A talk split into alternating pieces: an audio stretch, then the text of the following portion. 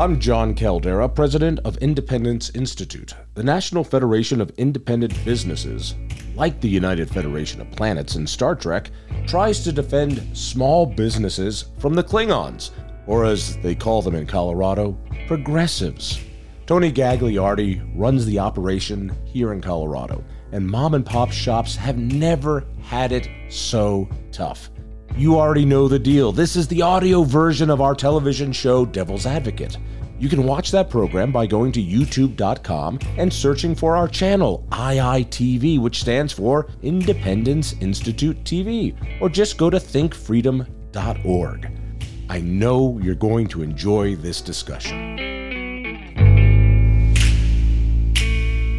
Colorado was the state that everyone came to to risk their talents, their time, their resources. It was an entrepreneur's dream. Wonder if it's still that way. Tony Gagliardi, who runs the NFIB, which stands for the National Federation of Independent Businesses. How'd I do? Not bad? Well, Why don't you just call it, call it like small business guys? Why, why NFIB? Well, we use NFIB, the voice of small business. We are known as the voice of small business. How long has the NFIB been around? It's been around. I remember it as a kid seeing the little sign in windows. Absolutely. Um, at the little black and gold gold, gold signs, we were started uh, back in 1943 in San Mateo, California, by believe it or not, um, a uh, salesman who was out selling Chamber of Commerce memberships, and uh, he realized that small business had no one to really speak for them, and he started NFIB and.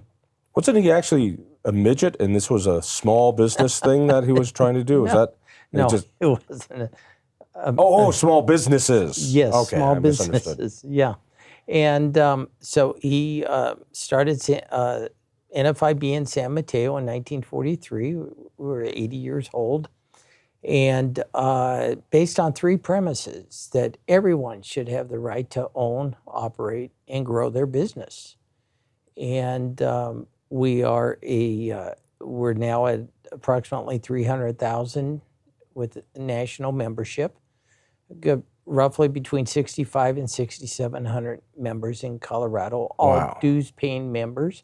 You must be a small business, you must pay dues.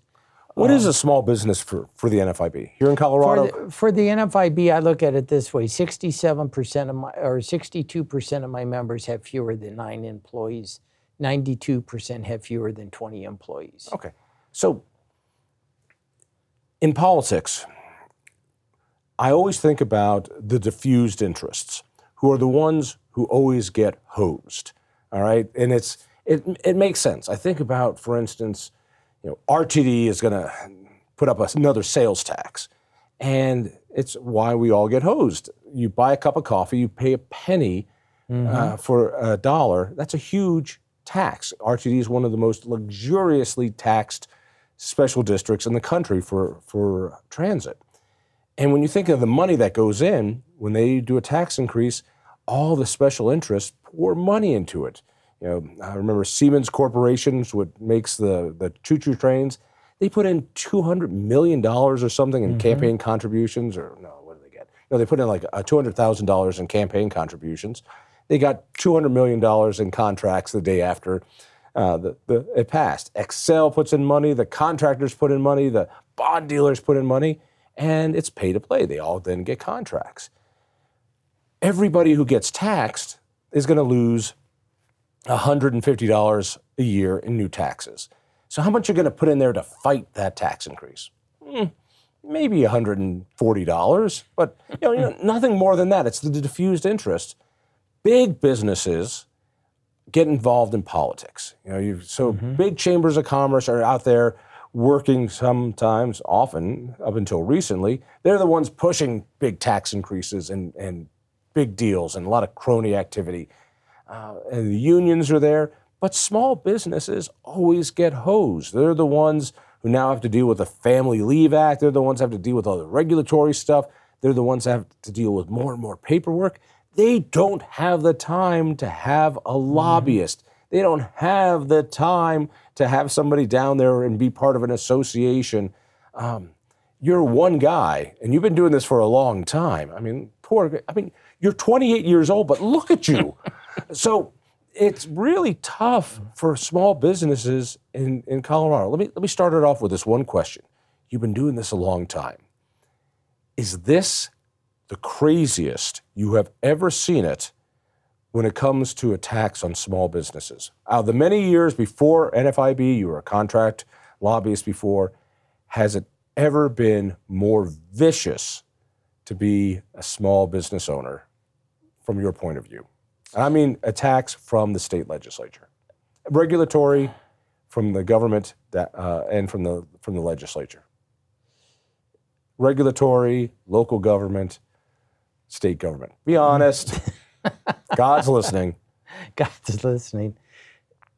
The, I'd say the last when Republicans lost control, when when they were not able to hold a chamber or two chambers, or at one time we had all three chambers. Okay. Once, once they lost stopping power, in other words, they could exactly. they, they couldn't There- stop a bad thing from happening. We have no backstop now. And uh, until the new legislators took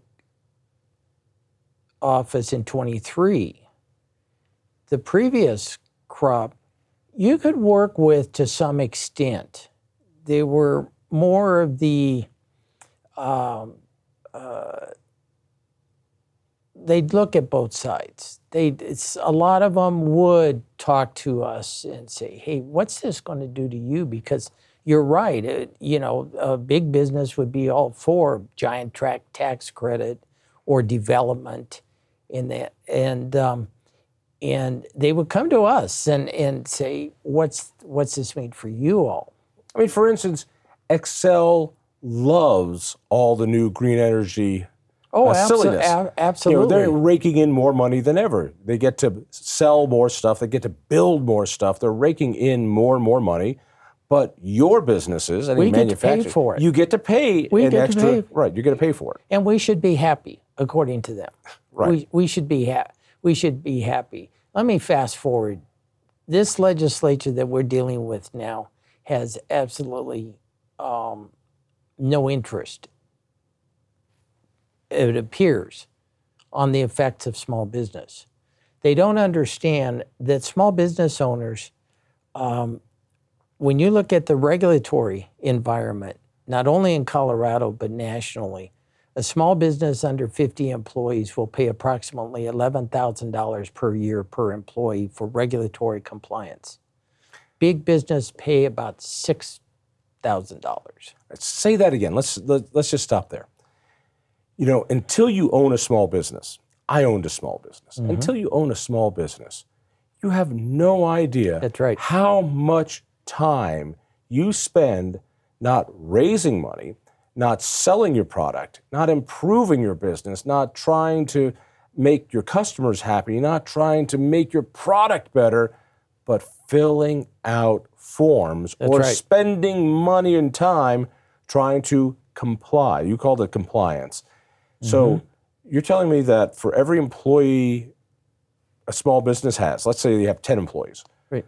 you're going to spend how much? 11 uh, it's rated at uh, this was from a Crain Crain and Crain study a few years ago they they tagged the total cost of the regulatory environment um, at two, 2.75 bi- or 2.75 trillion dollars nationally you that breaks down for small businesses. Our our studies ha- have shown that the small business owner will spend eleven thousand dollars per employee versus six thousand dollars. Why is it Now so much that's the- more for the small guy with 10 employees compared to a big business with 500 in Colorado? Because a lot of what has to be done, a lot of what has to be done to comply, the owner can't do it.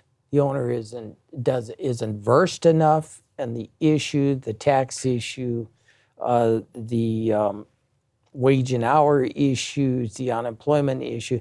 A lot of times, they have to bring in outside sources outside, basically an outside contractor to help them.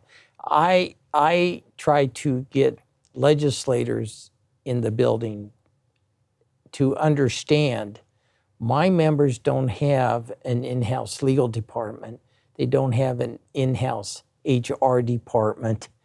And the business owner is not only he does he or she not only owns the business, but they also are the HR manager, the janitor, the inventory control, the counselor, uh, if they have they have they have employees, and um, you know filing, for instance, they get a complaint by an employee for you changed my shift without telling me or didn't give me enough warning or you made you changed my shift and now I have to work nights and that's retaliation. Well, it's not handled in house. A charge like that, owner has to go to the phone, pick up f the phone, and call the attorney. And the minute you call an attorney on that type of issue, you're looking at $400 to five hundred dollars an hour, and that's how they're treated. Now, policymakers love to talk about their devotion, their their gratitude to small business owners, for small business owners. They're the backbone of the economy. They're the backbone of the Main Street economy. They employ over half. But what happens when the lights go out and the TV cameras are shut off? Who do they run to? They don't run to the small business owner, they run to the big donors. And those aren't the small business. It goes owners. back to the diffuse. The diffuse There you go. All right, well, let's, let's talk about some case in points. Now we're, we're struggling with the Family Leave Act. Now, this mm-hmm. was voted on by the people, and this is a completely unworkable uh, family leave um, plan, and we're paying for it. So, any employer that has more than 10 employees, it's almost a one payroll tax split between employer and employee. This is a hefty tax. And it's going to go up like this.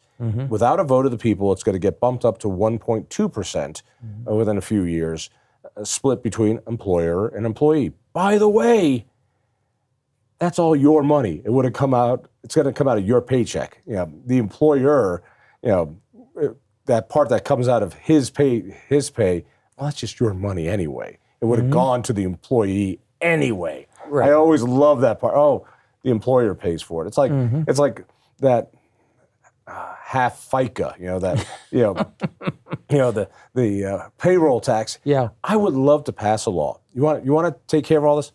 If I could wave the wand, all withholdings would go away, and the uh, employer side of all payroll taxes, uh, FICA, and all that would go away. All that would go onto your payroll, the employee's payroll, and the employee would have to withhold his own. And every quarter or so, he'd have to write out his own check and deposit it to the feds. And then employees would see exactly how much is being taken out of his or her paycheck. And then they get an idea oh my God, I'm losing how much money? Yeah. Instead of the employer being the one to do the bookkeeping and, and the banker form taking all the money. For, oh, this is. And so when you get that pay at, um, after you do your uh, pay uh, uh, your taxes on April 15th, go, oh, I got a refund. It was your money. It was your money to start with. All right, so this this Family Leave Act this requires employers to do all the bookkeeping, not the employees. What is for a small businessman? What does this really mean for a small business? What does the new Family Leave Act really entail? Well, uh, compliance number one, from a compliance standpoint, uh, 50 uh, businesses with 50 or fewer employees are going to have a real hard time just figuring out the compliance. Again, because they don't have in house personnel to help them, they're going to have to bring outside uh, so, uh, resources in. Um, the costs When you say outside resource, what do you what do you mean? they're going to have to bring in um, a, like a third party administrator or, or something to help them determine okay, mean, the same way that that I needed to go hire somebody to do payroll. There you go. They're going to have to hire somebody to to handle paying somebody to do the maternity leave.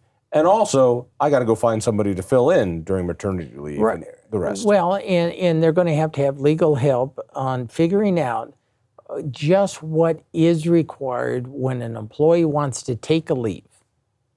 How, how do they apply for that leave? How, what do they have to give the employer? They, can they just say, I'm taking today off? They can take partial leave, they can take incremental leave, uh, half day, full day, and um, uh, all that is uh, you're going to have to comply with every one of those instances. I don't think people understand how crazy this law is.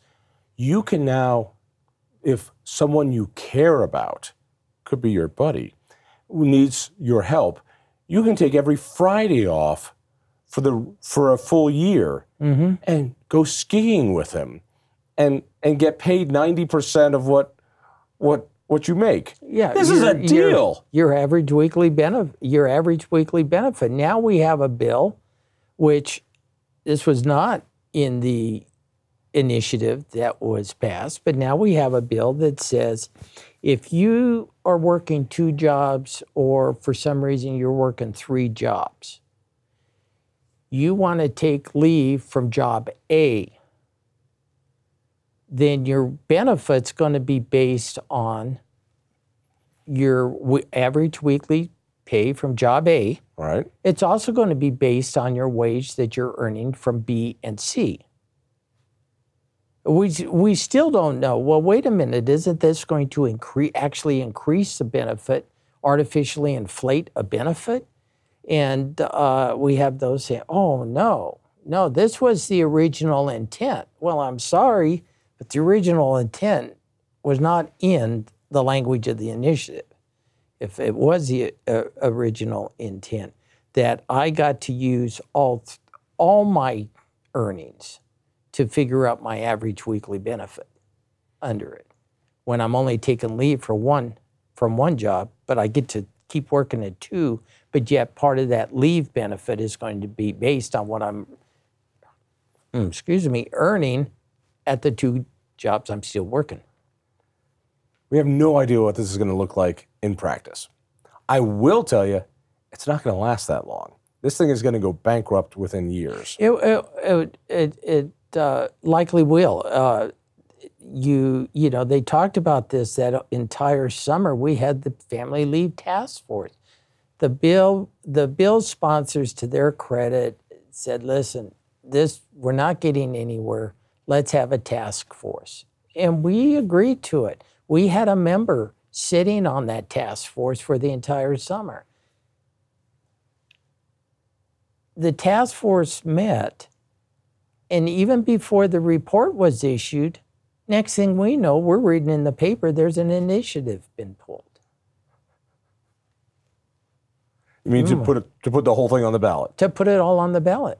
Yeah, not a word during the during the during the task force. So, in other words, during this task force that your organization is part of, to try to come up with a plan to put something through the through the legislature to address this issue of family leave, without you even knowing, they just put it on the ballot. They just they just put it on the on Now they're like ballot. negotiating in good faith. Yeah. All right, so give me give me a picture of this because Colorado has always been, and growing up here, it's always been the kind of place where people have come to start a business. Mm-hmm. They've come here to risk what they have because they know this is an entrepreneur's paradise. They've come here to risk their time, their talents, their fortunes. They've come here to work, whether it was brewmasters a hundred years ago, or ranchers, or miners, or tech entrepreneurs today, or people who are trying their hand at new whiskey. They've come here to risk, and I mean this not like gambling when people hear Right. risk. I mean risk Right. like in true capitalism, which is I think I can do something better, and if I build it better, I can make this work. Now they've got to, as you say, deal with compliance. So what I hear is you will comply. Talk to me about what that means because when you start off in a garage industry, and I think some of our best business guys. I think about Tim Gill, who has funded so much of this takeover of Colorado by progressives, literally started in his garage. If any of these folks should know about this, you think it would be the guys who took over this progressive um, uh, revolution in Colorado. What are some of your members really dealing with? Give me some grit on this. Give me an Well- idea of what's happened in the last few years that makes it tough for a small business. Give me a hmm. regulation. Give me give me a story. what I want what I want to get out there, and it goes with what you're asking, is you know you and I spoke. I've been at NFIB for 18 years. Until recently, I never had members telling me, you know what, we've built a good business. We've put money aside. We're we're comfortable we really don't have anybody to pass the business on to or anybody who wants to buy the business. We're just going to shut it down. Oh my God. They might have anywhere from 8 to 15 employees. Now those are fi- there's 15 employees out of out of a job. But on top of that, what I hear and I hear it more and more often is you know, Tony, if we would have had all this when we started the business, as far as having to comply wage and hours, um, pay equity, you know, every year we have a pay equity bill. What's a pay equity bill? Oh, well, everybody has to be paid the same, uh, no differential, basically. And you have to, you know, we had companies who would not, because of a bill, Senate Bill 85 passed, I believe it was uh, in 21, because of that bill, they would not post or recruit in Colorado because of our pay equity laws that were, were passed. But more and more, I'm hearing from members, I would have never done it. I would have never started the business Really? if I knew what it was going to end So you're hearing from from people who've built their family businesses, and they say, if I knew what was coming, I never would have started. They it. would have never started it. Yeah. Or built it to where they were hiring employees and and uh, you know who's um uh where do 16 year olds 18 year olds get their first job experience it's not at ball aerospace it's it's not at hewlett packard it's you know it's it's it's It's at Bronco Burger. It's- I remember Bronco. Bronco. Burger on Littleton Boulevard. Yeah. I was a lifeguard for 450 an hour. That was, you know, uh, on top of a golf caddy. yeah, four fifty an hour. yeah, I got 450 an hour as a lifeguard. That's not bad at all. No, nice suntan. I was loading uh, trucks for four dollars an hour. yeah, and um, but but the regulatory uh, scheme of things, the takeover, only 46% of my membership can even afford to offer their employees health insurance benefits because it's gotten because of the uh, way the markets have done and the regulations that we've imposed. We have an insurance commissioner that truly, I believe, uh, is intent on controlling our entire insurance industry in Colorado um, and wants um, social insurance, uh, wants us headed. What is social insurance? Well, we're going to have a bill to study that. We're going to have a bill. There is a bill out to uh, conduct a study for a publicly financed healthcare plan, a healthcare program in Colorado. And um, uh, I government-run healthcare. government, government, yeah, basically, I was being nice, but yeah, government run healthcare. Um, last year, two years, we've had bills stating to health insurance companies, you must, in the next three years, lower your premiums by 20%. Well, without any, and they make these demands, excuse me, without any any effort to appreciate the market. And, you know, they have to be they have a margin that they have to operate on. Well, when you demand that a carrier lower their rates 15 to 20% in 2 years, otherwise you're going to institute a public option type plan. You see healthcare. where you see where we're going? Right. We have the public option. The public option is here. Uh, uh, health insurance carriers have been instructed under the bill, you will lower your premiums. We've had, I know for a fact, we had a health insurance company a year and a- two years ago. All rates are approved by the insurance commissioner. They filed a rate decrease at 12%. He wouldn't approve it. Because He wanted six, gave them six. Well, because you want this social, you want a public option. You're not going to make it any easier for health insurance wait, wait, carriers. wait, wait, wait. You're you're twisting my brain here. So the insurance company said we will cut rates by 12%. As a customer, that sounds pretty nice. Mm-hmm. And the insurance commissioner here in Colorado said, no, I'll only let you cut it by 6% Mm-hmm. because he wants high rates of insurance so that it makes it easier to socialize healthcare. Well, it, it makes the point that health and commercial or Private. private health insurance is not the answer. They take advantage of the customers, and um, and and the idea here is to push for a social program. That's terrifying. It, well, it, it, it is. It is. We have no. They talk about a free market in healthcare. We have no free market in healthcare. It's not a free market. So help me with some of these things that feel so very good, but your members probably despise it. For as long as I can remember, Colorado had a state minimum wage. Mm-hmm. I despise the minimum wage, not for economic reasons, even though that's bad enough. Right. It's bad enough when um, we keep young people from getting employment. It's bad enough when we keep um, people from being able to get their first jobs.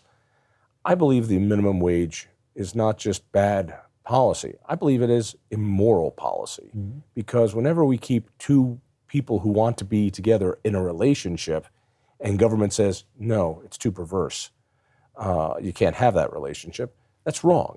We've done that in so many areas. In fact, I find it wild that the progressives, and rightly so, have said, you know what, it's wrong to keep loving people uh, apart. If they want to get married, great. If they want to have a relationship, great. If gays want to be together and live together, great. If they want to get married, great.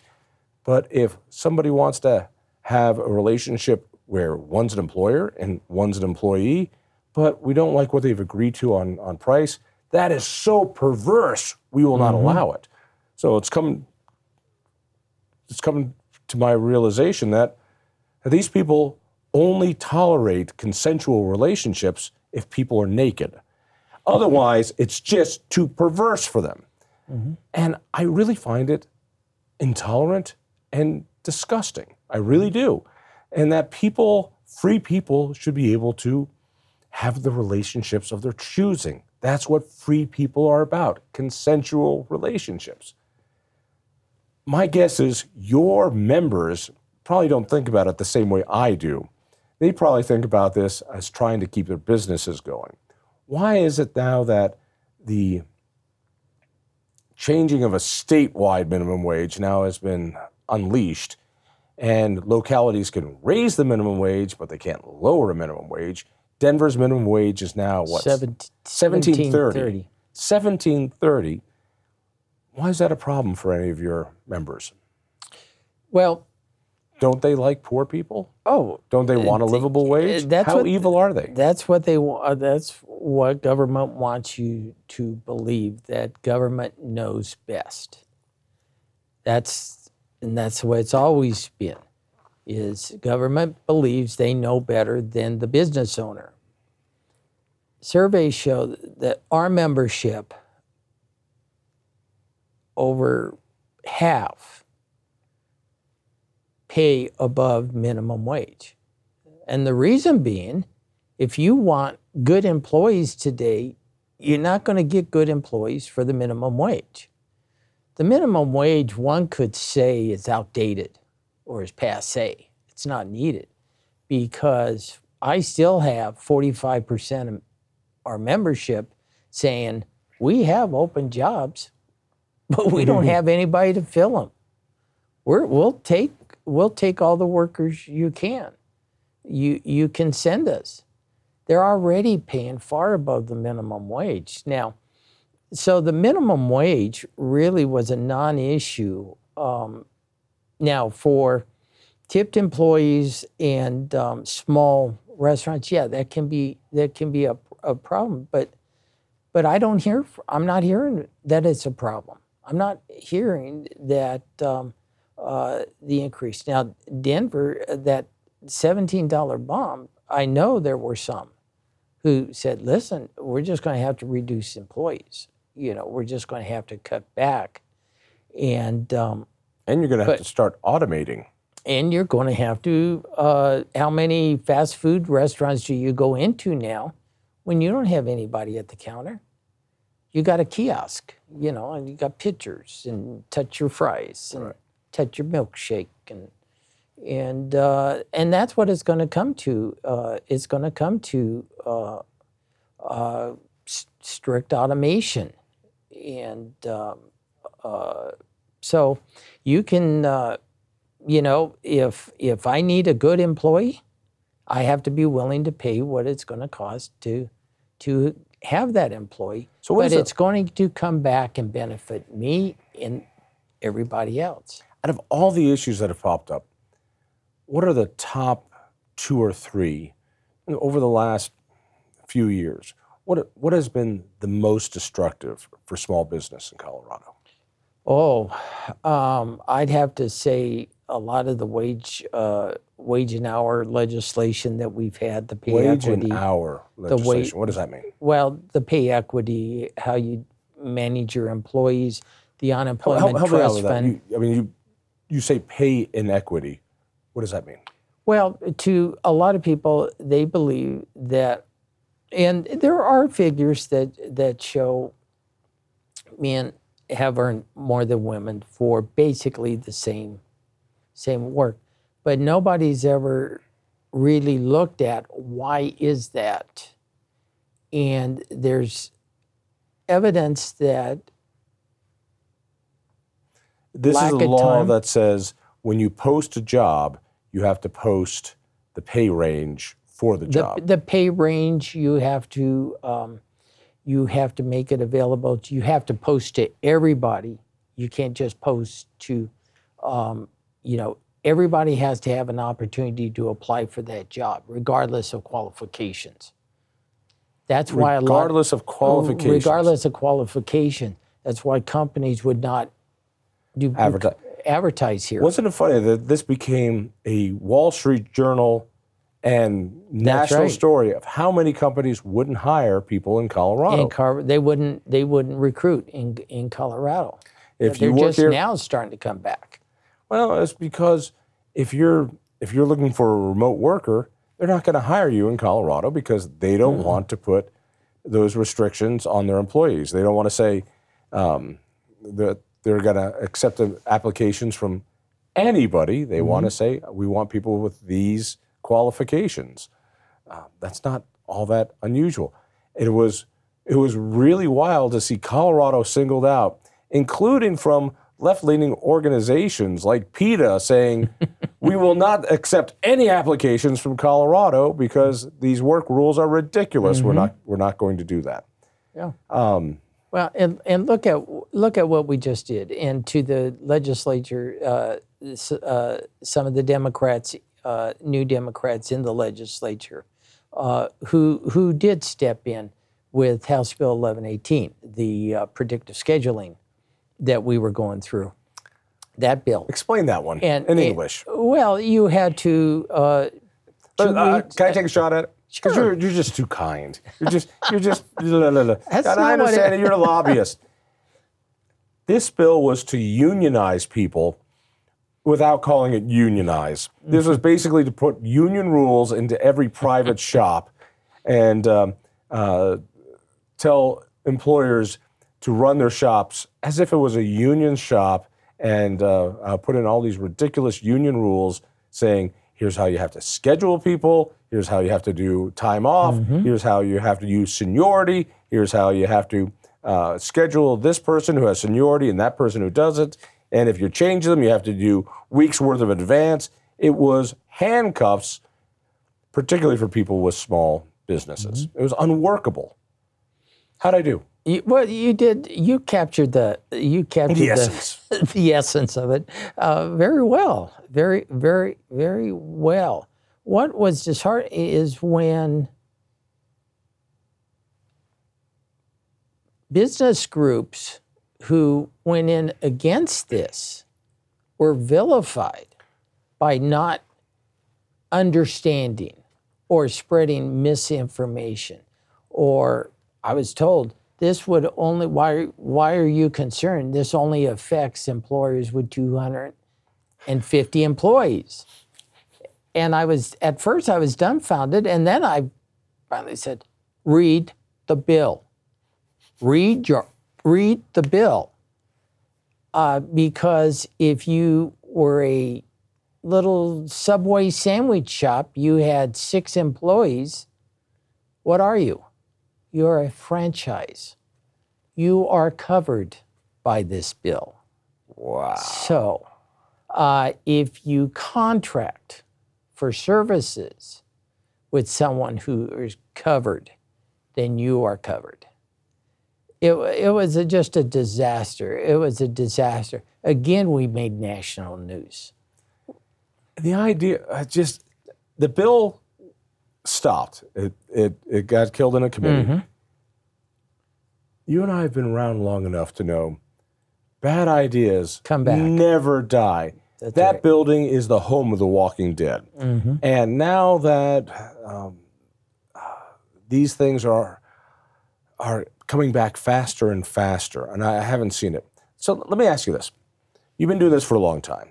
Um, uh, let me finish it up with kind of where we started. When it comes to people trying to start businesses, when it comes to people trying to to risk their capital, risk their time, risk their talents, you said that many of your old timers, the people who started businesses, now are just letting them fizzle out. And a lot of them are saying, Yeah. you know, I, I, I can't sell them, um, can't give them to my kids. We're just we're we're packing mm-hmm. up and we're that's that. And it breaks my heart because that that's really the Colorado story. Those mm-hmm. those stories are the Colorado story That's right. not not not Elon Musk moving Tesla in here. That's not the Colorado story. Mm-hmm. It's it's Tim Gill starting Quark here in Colorado. That's the Colorado story. That's right. Or look at Rockmount, you know, down on uh, Rockmount Ranch where, I, I mean, the company's been around for over a hundred years, and you know it's a it's a landmark. Anybody who comes to Denver, they know about Rockmount. You see country western singers, you see actors, and, and that they're all wearing Rockmount shirts. But it's companies like that that built Colorado. Now, f- they're fortunate is they're still here, but how long? And could they start here now? And could they start up now? I, uh, a startup today, I don't, I don't know what the statistics would say is the lifespan. You didn't, but I want to focus it on this question. Let's leave it here. All the years you've been lobbying, all the years you've seen this, and I, I get it. We haven't seen, we don't have the backstop of a split house, um, of having having one of the three branches, you know, one of the uh, uh, in Republican hands, just so we could stop the craziness. How crazy is it? Have you ever seen it this unfriendly to small business? No. To be honest, no, I, I, I haven't. It is, it's as if they don't care. They know it's wrong, but they don't care. And that and that's what it really seems like sometimes, like with 1218. My God, we had eight hours of testimony. And and um, you know, owners of restaurants um, uh, who started with nothing and built these restaurants. Um, and and you could tell that a lot of the committee members, they were just there were a few that. Well, you could do it this way. They always know better. You know that's that's the thing.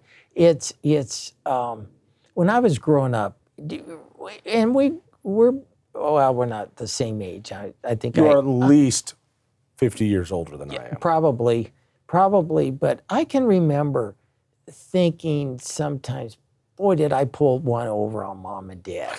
boy, did I pull one over. And probably when I, was I think in- I'm still pulling one over on my mom.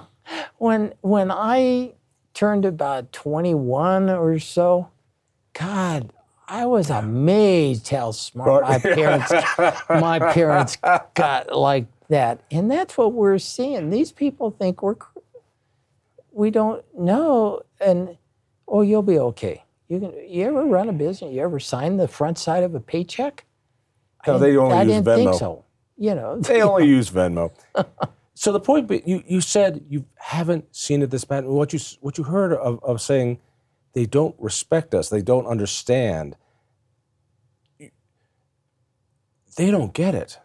they don't get that small businesses are not just smaller versions of a big business. That's what they don't get. It, it's entirely a different mindset. Are they hostile to you? When I say, are they hostile to small business? I wouldn't say, I don't think I'd go as far as to say hostile. They're very cautious. Uh, I can tell there's a, there's a trust issue there. You know, when you try to talk to a legislator uh, about a bill that you have concerns with, and they tell you to go talk to this lobbyist over there, that's what we're seeing more of. Listen, every legislator, you've been in this game. Every legislator plays nicey nice so well. They they they play kissy face really well. They tell you what you want to hear, and then they pass these things that destroy your industry, mm-hmm. destroy your business, destroy the economy, and clutter up regulatory things so much that you can't do your business. I hear people tell me they could not do what they do now if they had to start That's- what they do now. and I've heard it hearing. for a decade now. I've heard people say, if I had to start now, I couldn't do it in this town, I couldn't do it in this city, Mm-hmm. I couldn't do it in this state. And I'm starting to hear people say I couldn't do it in, in this country, which, which just breaks my heart. It really Mm-hmm. does. Yeah. If, very last question. If you could get that legislature or this administration, because I don't think people understand the rulemaking power of what goes on in the Polis administration, if you could get them to change one thing, to pass one law, rescind one law, rescind one rule, change one rule, one thing, what would it be? They're listening right now and they They're- go, oh, Gagliardi wants us to do this. We're going to get it done this afternoon. What would it be for your members?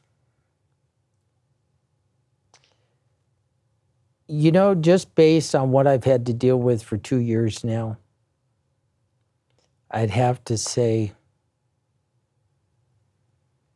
come clean with what's going on with the unemployment trust fund. And if they did, what would they say? That There's been rampant abuse, and fraud. and, and, and misuse. We have a bill now that, that, you know, we're still not solvent. Our trust fund is still not solvent. Um, we had an opportunity uh, at that time last year. Senator Woodward had a bill that would have fully funded our, our, our UI trust fund and paid back the federal federal government. Instead, and to the governor's credit, I know the governor was getting pressure. But to his credit, he earmarked 600 million to go into the trust fund. Well, when we saw that bill, that bill expanded programs like nothing. We needed we needed the money to go into the trust fund in a conversation, not expand social programs. What's wrong with the trust fund? Well, now there's a bill that says uh, if you are laid off through no fault of your own, you lose your job through no fault of your own, you're available for work, you're looking for work, and you have dependent children under the age of 18, then each one of them are going to get $35 a week. That's coming out of the trust fund. Now, I believe there could be a leg- legal issue there because the trust fund is not funded by employees. The trust fund is paid for by employers through unemployment taxes. To take unemployment dollars and pay them to somebody who doesn't qualify for unemployment, we believe there's a legal question there.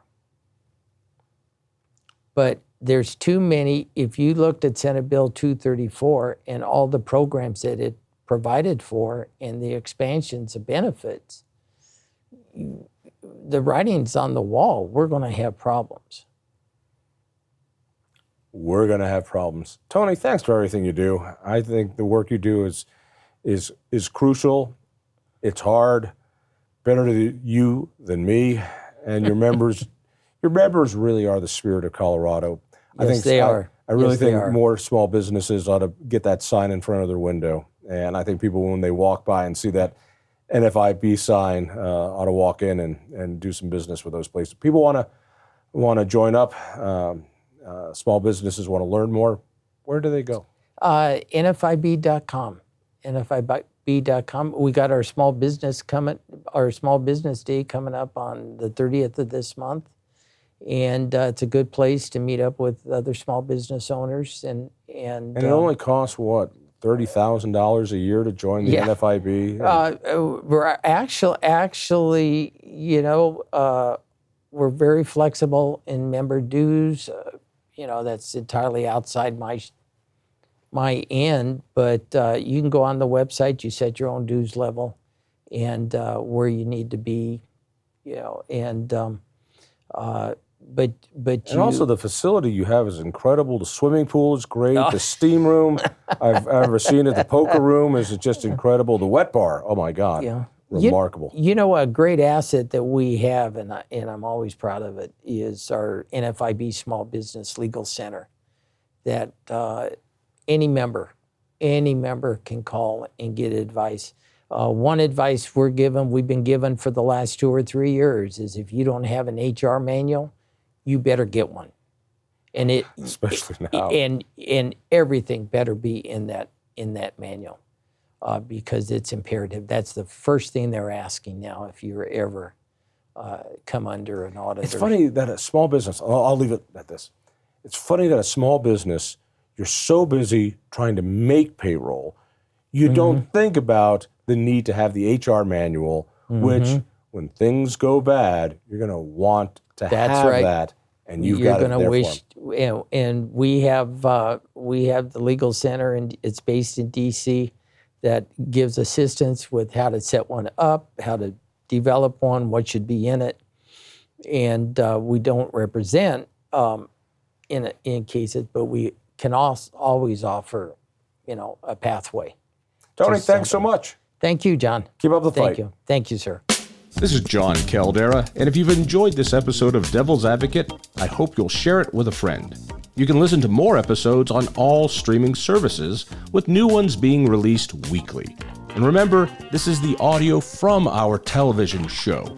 To watch the video version, just search the letters IITV for Independence Institute TV on YouTube for this and many other great conversations.